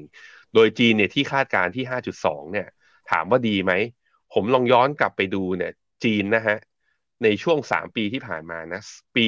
2020 โต 2.24 แล้วปี 2021 โตประมาณ 8.45 ปี 2022โตประมาณ 2.99 ก็ตีซะว่าประมาณ 3%นั้นจีนในช่วง 3 ปีที่ผ่านมาถ้าเบสของเขานะทาร์เก็ต GDP growth อยากให้เฉลี่ยอยู่ปีละ 5%ต้องบอกว่า 3 ปีที่ผ่านมาทำได้ปีเดียว นอกนั้นอีก 2 ปีคือต่ำพา แล้วปีนี้ก็มีโอกาสมีความเสี่ยงเหมือนกันที่อาจจะแตะหรือว่าไม่แตะ แต่ว่าปีหน้าก็มีโอกาสชะลออยู่ดี นะฮะตัวที่เป็นขับเคลื่อนของอฝั่งเอเชียจริง ๆ แล้วมี 2 ตลาดนะก็คือจีนอีกที่หนึ่งก็คืออินเดีย ปีที่แล้วอินเดียโต 6.8 ปีนี้จะโตประมาณ 5.9 ในขณะที่ประเทศอื่น ๆ ทางฝั่งอาเซียนเราเนี่ยห้าอ่าปี 2022 จาก 5.7 จะโต 4.6 4.6 นี่ลดลงก็มุมหนึ่งก็คือเนี่ยเขาหันเป้าไทยเรานั่นเองนะซึ่งเป็นถือว่าเป็นเศรษฐกิจหลักของตัวทางฝั่งอาเซียนก็ต้องมารอดูกันนะครับ จีนเนี่ยก็จะเห็นว่าคนก็จะสงสัยว่าเฮ้ยจีนเปิดประเทศแล้วรีโอเพนแล้วทำไมเขายังสามารถใช้ดอกเบี้ยนโยบายอ่าเขาใช้อ่านโยบายดอกเบี้ยต่ำแล้วกระตุ้นกระตุ้นเศรษฐกิจได้เขาไม่เจอเงินเฟ้ออย่างที่อื่นเหรอ จีนเนี่ยการบริโภคคิดเป็นสัดส่วนนะ ถ้าเอาของปี 2020 ปี 2021 เนี่ยสัดส่วนการบริโภคภายในของจีนเนี่ยคิดเป็นเปอร์เซนเทจต่อ GDP เนี่ยเกือบเกือบ60% ลงทุนคิดลงทุนอ่าพวกอ่าภาคเอกชนเนี่ยอยู่ที่ประมาณ 18%แล้วส่งออกประมาณ 18%คือช่วงที่มีโควิดแล้วปิดประเทศไปอะตัว GDP ของเขาการขับเคลื่อนจากการบริโภคภายในประเทศยังคงขับเคลื่อนอยู่ แต่ส่งออกลำบากใช่ไหมการลงทุนก็มีการชะลอ แต่หลังจากนี้ไปเนี่ยก็ต้องมารอดูกันครับว่าไอ้ตัวการบริโภคเนี่ยยังจะสามารถขับเคลื่อนไปได้ไหมถ้าตัวตอนนี้บอกปี 2022 การฟื้นตัวของการบริโภคของจีนยังไม่เท่าของปี 2021 จึงเป็นสาเหตุให้เงินเฟ้อมันก็ยังไม่ได้วิ่งขึ้นมาสูง เพราะนั้นจีนยังมีอาวุธลับในมือคือการกระตุ้นเศรษฐกิจ ซึ่งยังไม่ยอมใช้นะ ประมาณสักเดือน 2 เดือนแล้วที่เราตลาดคาดหวังว่าจะเห็นแต่ยังไม่เห็นนะครับครับไปดูเรื่องของเงินเฟ้อหน่อยนะครับที่ทาง MF ยังกังวลนะครับว่าจะส่งผลต่อเศรษฐกิจโลกนะครับพี่แบงค์อะครับผมก็อย่างที่เห็นนะจีนเนี่ยตอนนี้กรอบเงินเฟ้อทุกทุกประเทศทั่วโลกเขาบอก inflation target อยู่ที่ประมาณ2%จีนเนี่ยยังไม่ถึงนะจีนก็อาจจะไม่ไม่กล้าไงพี่ปับ๊บอาจจะแบบ ถ้าใช้นโยบายกระตุ้นเศรษฐกิจไปเยอะๆ เดี๋ยวเงินเฟ้อมาตัวเองจำเป็นต้องขึ้นดอกเบี้ย ก็เลยอยากให้เป็นออร์แกนิกโกรดผมคิดว่าตีความว่าเป็นแบบนั้น แต่จะเห็นว่าประเทศที่ส่วนใหญ่ในทั้งโลกเนี่ยนะคือเราเห็นตัว GA ตัว headline inflation เนี่ยพุ่งขึ้นมาสูง แต่เดี๋ยวมันก็คงจะลง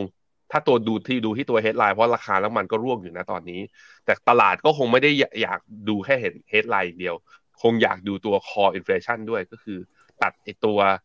อาหารแล้วก็พลังงานออกไป แล้วตอนนี้อยู่ที่ระดับเท่าไหร่เมื่อเทียบกับดอกเบี้ยนโยบาย ถ้ายังสูงกว่าก็แปลว่าประเทศนั้นอาจจะยังจำเป็นต้องขึ้นดอกเบี้ยอย่างออสเตรเลียเนี่ยกลับมากลับลำมาขึ้นดอกเบี้ยอีกรอบหนึ่งอย่างนี้ ก็ยังเป็นสิ่งที่เป็นความท้าทายของทั้งโลก และทุกครั้งของรอบเศรษฐกิจในการขึ้นดอกเบี้ยนะก็เศรษฐกิจของทั้งโลกเนี่ยก็มักจะอยู่ในขาของการชะลอตัวเป็นเรื่องปกตินะฮะครับไปดูเรื่องของระบบการเงินของโลกหน่อยนะครับว่า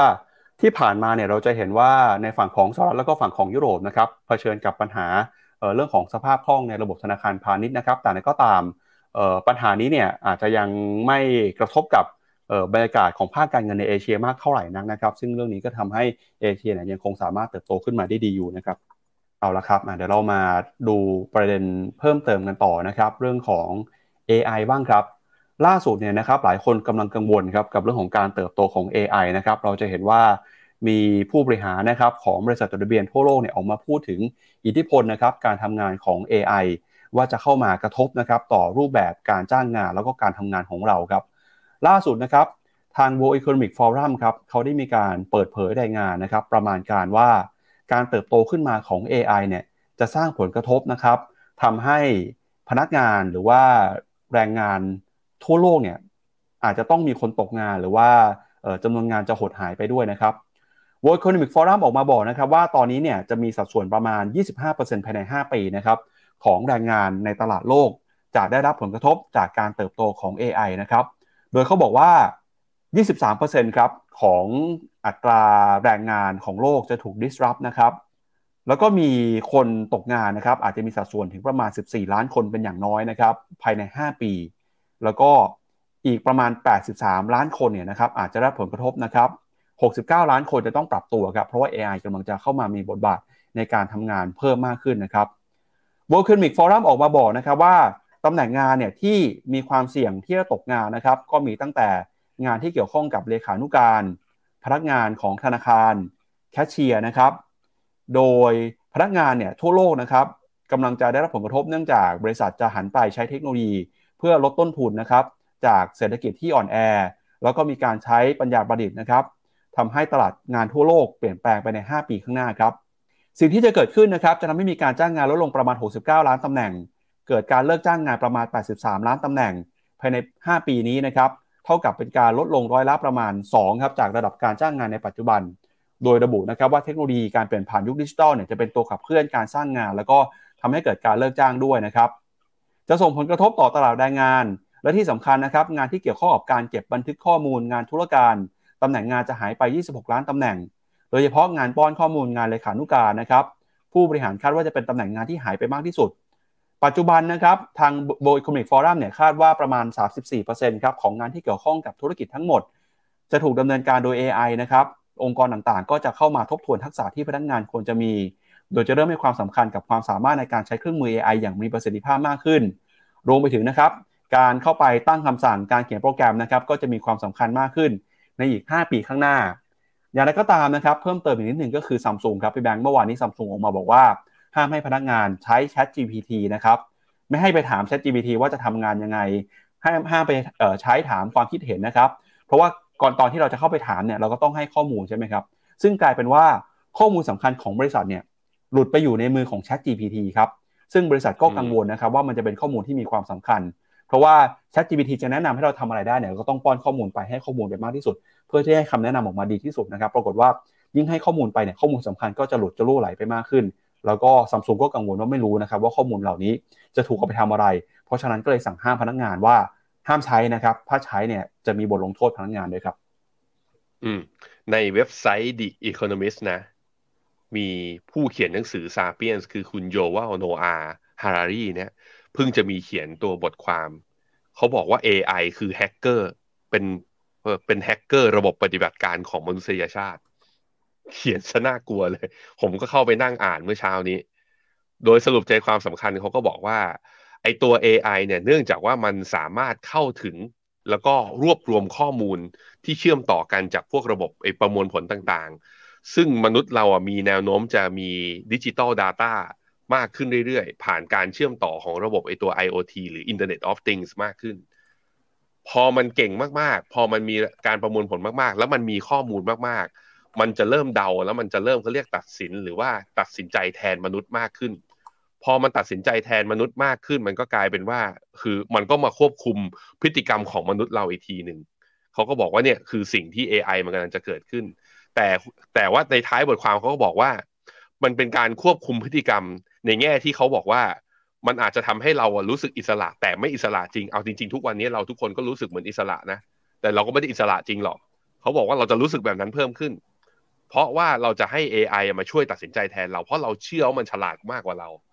แต่ถึงอย่างนั้นเขาก็บอกว่าเอเราเขาบอกว่าก็ไม่ควรเรียก AI ว่าเป็นศัตรู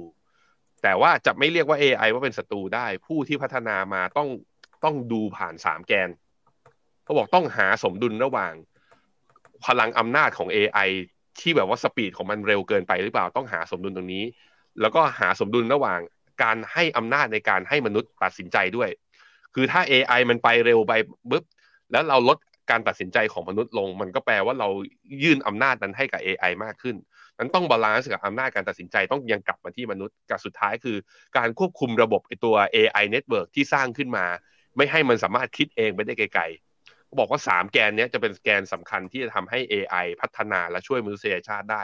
ถ้าไม่สามารถสร้างสมดุลได้มันก็จะเป็นภัย อันนี้ก็คือความเห็นของเขาในระยะยาวถามว่าทำไมผมชอบคือเซเปียนเป็นหนังสือเล่มหนึ่งที่ผมชอบมากๆนะคือแกคุณฮารารีเนี่ยเป็นนักคิดนักประวัติศาสตร์ที่อธิบายออกมาแล้วมันแบบ คือมัน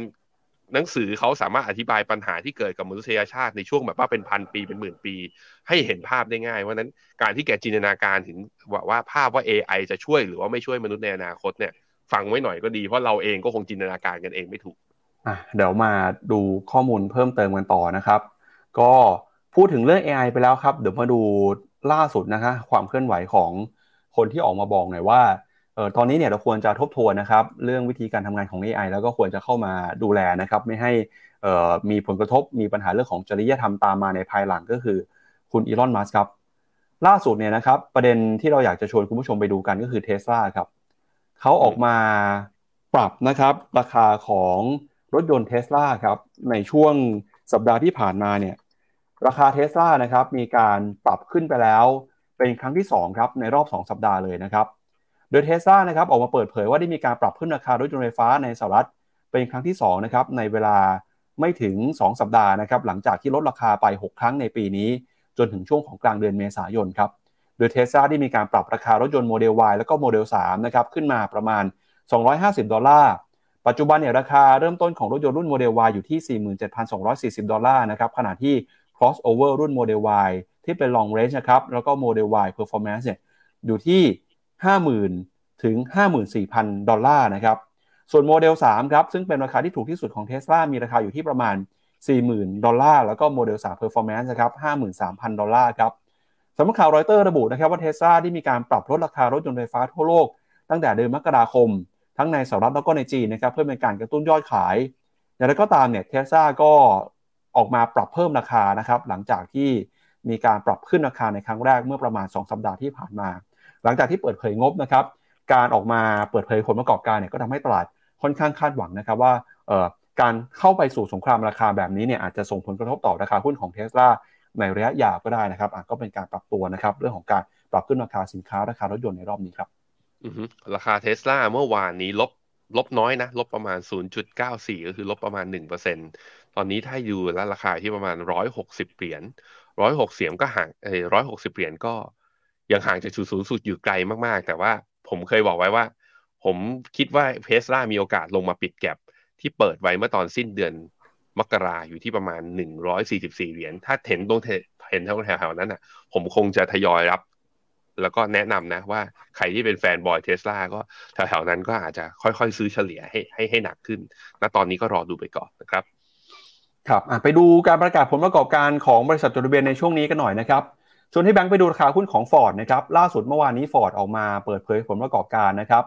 ฟอร์ดมอเตอร์นะครับก็เป็นผู้ผลิตรถยนต์ค่ายยักษ์ใหญ่นะครับที่มีความสำคัญในสหรัฐอเมริกาครับเมื่อวานนี้เขาออกมาเปิดเผยผลประกอบการนะครับเดี๋ยวชวนแบงค์ไปดูภาพชาร์ตราคาประกอบไปพร้อมกันเลยนะครับโดยราคานะครับเมื่อวานนี้เนี่ยรายได้ครับออกมาอยู่ที่ 39,000 ล้านเหรียญนะครับเติบโตมากกว่าที่ตลาดคาดไว้นะครับตลาดคาดว่าอยู่ที่ประมาณ 36,000 ล้านเหรียญนะครับแล้วก็ EPS ครับ 63 เซนต์ต่อหุ้นครับดีกว่าที่คาดไว้นะครับตลาดคาดว่าอยู่ที่ประมาณ 41 เซนต์ต่อหุ้นครับรายได้เติบโตขึ้นมาเนี่ยจากยอดขายรถยนต์นะครับแล้วก็รวมไปถึงการผลิตรถกระบะนะครับที่ตอนนี้กำลังมียอดขายที่ดีขึ้น แม้ว่านะครับที่ผ่านมาฟอร์ดกำลังจะเผชิญกับปัญหานะครับต้นทุนการผลิตที่เพิ่มสูงขึ้นมา แล้วก็รวมไปถึงการเข้ามาแย่งส่วนแบ่งการตลาดจากรถยนต์ไฟฟ้า แต่สุดท้ายแล้วเนี่ยนะครับฟอร์ดก็สามารถผลิตแล้วก็ส่งมอบรถยนต์ได้ สูงกว่าที่ตลาดคาดไว้ในช่วงไตรมาสที่หนึ่งที่ผ่านมาครับ นี่คือราคาของฟอร์ดนะฮะ เมื่อคืนนี้ราคาปรับตัวลงมาถึงแม้ว่างบดีนะ ลบลงมาประมาณ 2%ราคา after hour หลังเทรดลบต่ออีกประมาณ 1.36 จะอยู่ที่ 11.6 เหรียญ ราคายังลงต่อ พี่ปั๊บยังไม่ใช่ขาขึ้นนะครับ ครับก็ฟอร์ดก็บอกว่ากำลังจะเข้ามาเพิ่มนะครับสัดส่วนการผลิตรถยนต์ไฟฟ้านะครับ เพื่อมาชิงส่วนแบ่งการตลาดให้มากขึ้นกว่าในปัจจุบันนะครับ ไปดูกันหน่อยฮะเขาบอกว่าแรงกดดันเนี่ยก็มาจากความเสี่ยงเศรษฐกิจนะครับ รวมไปถึงนะครับเรื่องของแรงจูงใจของผู้บริโภคในการเข้าไปซื้อรถยนต์ในช่วงนี้นะครับ แล้วก็มีปัญหาเรื่องของ supply chain นะครับที่ยังคงขาดแคลนก็ทำให้ต้นทุนการผลิตเพิ่มสูงขึ้นมาแต่ก็ตามยอดขายก็ยังคงถือว่าดีกว่าที่ตลาดคาดการณ์เอาไว้ มุมมองของนักวิเคราะห์จากบลูเบิร์ดนะครับ 12 รายให้คำแนะนำถือ 10 รายให้คำแนะนำซื้อครับ ราคาปัจจุบัน 11 เหรียญ 80 เซนต์ ราคาเป้าหมาย 13 เหรียญนะครับ มี upside ประมาณ 17%ครับ แต่จะเห็นว่าถ้าดูเป็น e a r n i n g เอ่อ earning forward นะคือคาดการณ์กำไรอะนับตั้งแต่ปี 2022 มาพี่ปั๊บถูกปรับลดประมาณการลงมาตลอดนะ นี่คือเทรนด์ของเขา เพราะนั้นดีกว่าที่คาดแต่นักวิเคราะห์เขาปรับลดลงมาเรื่อยๆไงเพราะนั้นดีกว่าที่คาดไม่ได้แปลว่าเศรษฐกิจไอหรือว่าตัวบริษัทดีนะ คือนักวิเคราะห์คาดน้อย แล้วคาดแย่กว่านี้ เขาแค่แย่เหมือนกัน แต่ว่าแย่มากกว่าที่ไอแย่น้อยกว่าที่ตลาดคาดแค่นั้นเองนะครับ ครับ อ่าไปดูต่อครับ อีกหนึ่งบริษัทก็คือ Starbucks นะครับ เมื่อวานนี้เปิดเผยประกอบการ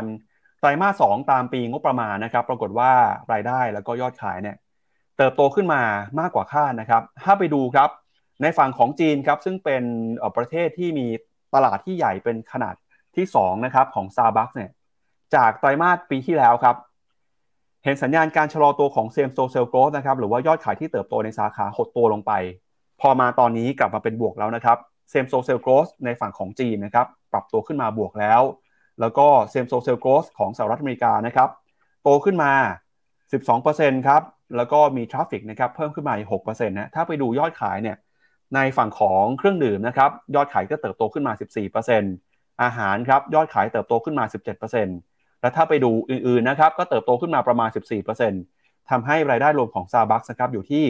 8,720 ล้านดอลลาร์ครับสูงกว่าที่ตลาดคาดตลาดคาดว่าอยู่ที่ประมาณ 8,400 ล้าน แล้วก็ EPS นะครับ 74 เซนต์ต่อหุ้น สูงกว่าที่ตลาดคาดเช่นกันนะครับว่าจะอยู่ที่ 65 เซนต์ต่อหุ้นฮะก็รอบนี้นะครับรายได้เนี่ยทั้งฝั่งสหรัฐเอง ฝั่งของจีนเองก็ค่อยๆ เติบโตขึ้นมาเรื่อยๆนะครับถ้าไปดูเฉพาะในจีนนะครับจะเห็นว่า Same Store Sales Growth เนี่ยนะครับโตขึ้นมาถึง 30%เลยครับ เฉพาะในเดือนมีนาคมนะครับ หลังจากที่ โมเมนตัมครับความมั่นใจของผู้บริโภคกำลังค่อย ๆ ฟื้นกลับขึ้นมานะครับตอนนี้เนี่ยซาบักก็บอกว่าในช่วงไตรมาสที่ผ่านมามีการเปิดสาขาใหม่ทั่วโลกประมาณ 464 สาขาครับพี่แบงค์อันนี้ก็เป็นยอดขายที่เติบโตขึ้นมาได้ค่อนข้างดีนะครับถ้าไปดูรวมๆแล้วเนี่ยตอนนี้ซาบักมีสาขาทั่วโลกอยู่ที่ประมาณ 36,634 สาขาครับแล้วก็มีเอ่อ membership นะครับที่เป็น active US reward อยู่ที่ประมาณ 30 ล้านราย same store sale นะครับ ถ้าไปดูทั้งโลกเนี่ยไตรมาสที่แล้วโต 11%ถ้าไปดูรายได้ต่อ 1 ใบเสร็จนะครับ โตขึ้นมา 4%ฮะแล้วก็ transaction ก็โตขึ้นมาประมาณ 6%ด้วยนะครับ มุมมองนักวิเคราะห์ครับ 16 รายให้คำแนะนำซื้อ 22 รายคำแนะนำถือนะครับ แต่ราคาอาจจะเต็มมูลค่าแล้วครับ เพราะว่าราคาเป้าหมายอยู่ที่ประมาณ 113 เหรียญนะครับปัจจุบัน 114 เหรียญครับ ผมดูราคา Starbucks ที่ after hour ลบอยู่ 5%นะหรือประมาณ 6 เหรียญจากจากราคาปิดเมื่อวานนี้เพราะว่า Starbucks ประกาศงบไอตอนที่ตลาดอเมริกาปิดไปแล้ว ไม่แน่ใจเดี๋ยวต้องขอไปหาอ่านรายละเอียดก่อนว่าผู้บริหารเขาให้ guidance ยังไง เพราะว่าจริงๆ แล้วงบออกมาดี growth ของไอตัว same store sales growth ก็ออกมาดี ตัวยอดของการมี reward นะ คนก็ยังสะสมก็คือใส่เงินเข้าไปในบัตรเนี่ยะเพื่อที่จะซื้อสตาร์บัคก็ยังดีอยู่ อะเดี๋ยวเดี๋ยวเดี๋ยวอันนี้อยากรู้เอง ถ้ารู้ยังไงก็อ๋อพรุ่งนี้ไม่มีมอร์นิ่งบีฟนี่มาบอกไม่ได้ด้วย ครับหยุดสองวันครับจัด หรือว่าปั๊บจะจัดโกคุณผู้ชมหยุดกันแล้วครับ ให้คุณผู้ชมพักผ่อนครับพี่แพงอะโอเค มีอะไรเดี๋ยวไปพิมพ์แล้วก็เดี๋ยวเราไปบอกกันในเพจฝากติดตามเพจ The Opportunity กดไลค์กันไว้ด้วยนะครับ ครับ อีกหนึ่งบริษัทครับ AMD ครับ เมื่อวานนี้ AMD ก็ประกาศผลประกอบการนะครับ ปรากฏว่าไตรมาสล่าสุดเนี่ยรายได้รวมลดลงไปนะครับ หลังจากที่ยอดขายของคอมพิวเตอร์เนี่ยชะลอลงไปก็ทำให้ชิปเซตขาย ยอดขายหดตัวลงไปด้วยครับ AMD นะครับรายงานผลประกอบการไตรมาสที่ 1 ปรากฏว่ารายได้เนี่ยลดลงไปประมาณ 9%นะครับแล้วก็ขาดทุนนะครับรายงานผลขาดทุนด้วยสาเหตุหลักก็มาจากกิจการที่ไปลงทุนครับ ธุรกิจนะครับถ้าไปดูเนี่ย data center นะครับแทบจะไม่โตเลยฮะในฝั่งของ client นะครับซึ่งเป็นกลุ่มธุรกิจ PC ครับหดตัวลงไปถึง 65%เลยครับขาดทุนจากการดำเนินงานในธุรกิจส่วนนี้ด้วยนะครับ เนื่องเขาบอกว่าเนื่องมาจาก ตอนนี้เนี่ยยอดขายของคอมพิวเตอร์นะครับก็ชะลอลงไป ที่เรารายงานกันมาตั้งแต่ต้นเดือนนะครับธุรกิจที่เกี่ยวข้องกับ chipset เกี่ยวข้องกับยอดขายคอมพิวเตอร์ PC ครับขายไม่ดีนะครับ ราคาก็ปรับตัวลงมานะฮะทำให้ผู้บริโภคก็ซื้อ PC ซื้อคอมพิวเตอร์กันน้อยลง ยอดขายของ chipset นะครับก็ไปได้ไม่ดีนะฮะทำให้ราคาก็ปรับตัวลงไป ธุรกิจ gaming ครับติดลบไป 6%ธุรกิจ cloud เนี่ยก็ เห็นสัญญาณนะครับเติบโตใกล้เคียงกับช่วงก่อนหน้านะครับ CEO ของ AMD ให้ข้อมูลบอกว่าตอนนี้เนี่ยธุรกิจของลูกค้าทั่วไปในไตรมาสที่ผ่านมา เชื่อว่าน่าจะเป็นจุดที่ต่ำที่สุดไปแล้วนะครับแต่แล้วก็ตามเศรษฐกิจที่ยังคงมีสัญญาณมีความไม่ชัดเจนเนี่ยอาจจะส่งผลกระทบต่อยอดขายต่อไป ในอนาคตได้นะครับ พอราคาลงมาหนักแบบนี้ทำให้มุมมองนักวิเคราะห์นะครับ มองว่า AMD ราคาหุ้นมีความน่าสนใจนะครับราคาปัจจุบันอยู่ที่ 89 เหรียญราคาเป้าหมาย 98 เหรียญนะอัพไซด์ประมาณ 9%ในมุมมองของนักวิเคราะห์ครับ อืม แต่ว่ายอดขาย คือในส่วนของตัวการ์ดจอที่เกี่ยวกับตัว PC เนี่ย ที่มันลดลงเนี่ยไม่ค่อยดีนะ คือกลายเป็นว่าพอเห็นอย่างนี้แล้วไอ้ตลาดหุ้นอเมริกาอาจจะเลือกลงตั้งแต่สัปดาห์นี้เลย เพราะว่า Food and Beverage เนี่ย ผมคิดว่างบที่ผ่านมาถ้าไม่รวมสตาร์บัคนะ ต้องถือว่างบออกมาไม่ได้แย่พี่ปับ๊บถึงแม้ราคาจะไม่วิ่งขึ้น แต่ Starbucks เนี่ยพอเห็น after hour ลบหกเปอร์เซ็นผมเริ่มกังวล เพราะมันคล้ายๆกับ เกือบเกือบจะมาเกือบเกือบจะมาแตะที่ defensive stock แล้วที่มีปัญหา แล้วแถมอย่าง AMD มาล่วงต่ออย่างเงี้ยหุ้นกลุ่มเทคก็อาจจะร่วงตา เพราะว่าผลของไอตัวงบของ Starbucks กับ AMD เนี่ยเขาเปิดงบเอาตอนตลาดหุ้นอเมริกาปิดแล้ว เพราะฉะนั้นผลของเขาจะเกิดกับตลาดอเมริกาเวลาสามทุ่มบ้านเรานะวันนี้ ดูแล้วคือวันนี้ตลาดหุ้นอเมริกาน่าจะปรับตัวลงต่อ นั่นหมายถึงว่าเราหยุดสองวันเนี่ยแล้วเดี๋ยวกลับมาอีกทีกันวันจันทร์นะ คือไปเที่ยวกันเลย ไม่ต้องไปดูตลาดแล้ว หลังจากปิดมอร์นิ่งบีฟไปเสร็จนะบอกนายบอกไม่ต้องทำงานแล้วนายตลาดมันลงอีกสองวัน น่าจะแน่นอนแหละ ยกเว้นแต่ว่าเฟดจะใช้คุณโจรมโพเวลจะใช้อภินิหารนะ ลมปากของตัวเอง แล้วพาตลาดกลับขึ้นมาได้ อันนี้ก็ต้องมารอดูกันเดี๋ยวชวนที่แบงค์อ่านคอมเมนต์คุณผู้ชมมาหน่อยครับ ก่อนที่ไปดูข่าวเรื่องของตลาดหลักทรัพย์นะครับที่เตรียมจะเปลี่ยนระบบระบบการซื้อขายใช้ระบบใหม่ที่มีประสิทธิภาพมากขึ้นนะครับ ก็เริ่มต้นวันจันทร์นี้เลยฮะ เดี๋ยวมาดูกันว่าเป็นยังไง เดี๋ยวชวนพี่แบงค์อ่านคอมเมนต์คุณผู้ชมวันนี้ก็หน่อยครับ ขอบคุณทุกคนมากนะฮะ ยังอยู่กับเราตอนนี้9โมง13 ก็ยังอยู่กัน แล้ววันนี้จริงๆ ก็วันหยุดยาวด้วยพวกคุณก็ไม่เที่ยวก็ไม่ไปไหนกันเลย แล้วก็คอมเมนต์กันเข้ามาคึกคัก ก็ให้กำลังใจเราและทีมงานมากๆนะครับ ขอบคุณมากๆนะครับ บอกลดดอกเบี้ยแล้วทองจะวิ่งหรือเปล่า ผมคิดว่าทองมีเพื่อการกระจายความเสี่ยง ถ้าไม่ผ่านไฮเดิม 2,040 นะ ยังคิดว่ายังไม่เอา ยังยังยังไม่บู๊ขนาดนั้นในความเห็นของผมนะครับ คุณชำชลาดไม่ไม่แน่ใจอ่านถูกไหมนะฮะบอกว่ากองทุนที่ลงตั้งแต่ปี 64 All Balance กับ RIS ครับไม่ใช่ RTS นะ ยังขาดทุนอยู่ คือถ้าคำว่ามากในแต่ละคนเนี่ย อาจจะต้องไปดูแล้วว่ามันมากในความรู้สึกหรือว่ามันมากเมื่อเทียบกับอะไร แต่ผมคิดว่าถ้าเรากระจายการลงทุนเป็นพอร์ตเนี่ย พอร์ตขาดทุนของ All Balance กับ IS น่าจะไม่เกิน 20อะถึงแม้คุณจะลงที่จุด peak ไปนะ เพราะมันมีการกระจายลงในทั้งตราสารหนี้ แล้วก็มีบางส่วนเนี้ยอย่างบางส่วนก็ลงมีการก็เรียกว่ากระจายในหลายพื้นที่แล้วก็ลงทองคำด้วย เพราะฉะนั้นก็ถ้าโฟกัสที่การลงทุนระยะยาว ผมคิดว่าก็ต้องรอให้ผ่านไซเคิลไปก็คือใช้วิธีวินัยนะ stay invest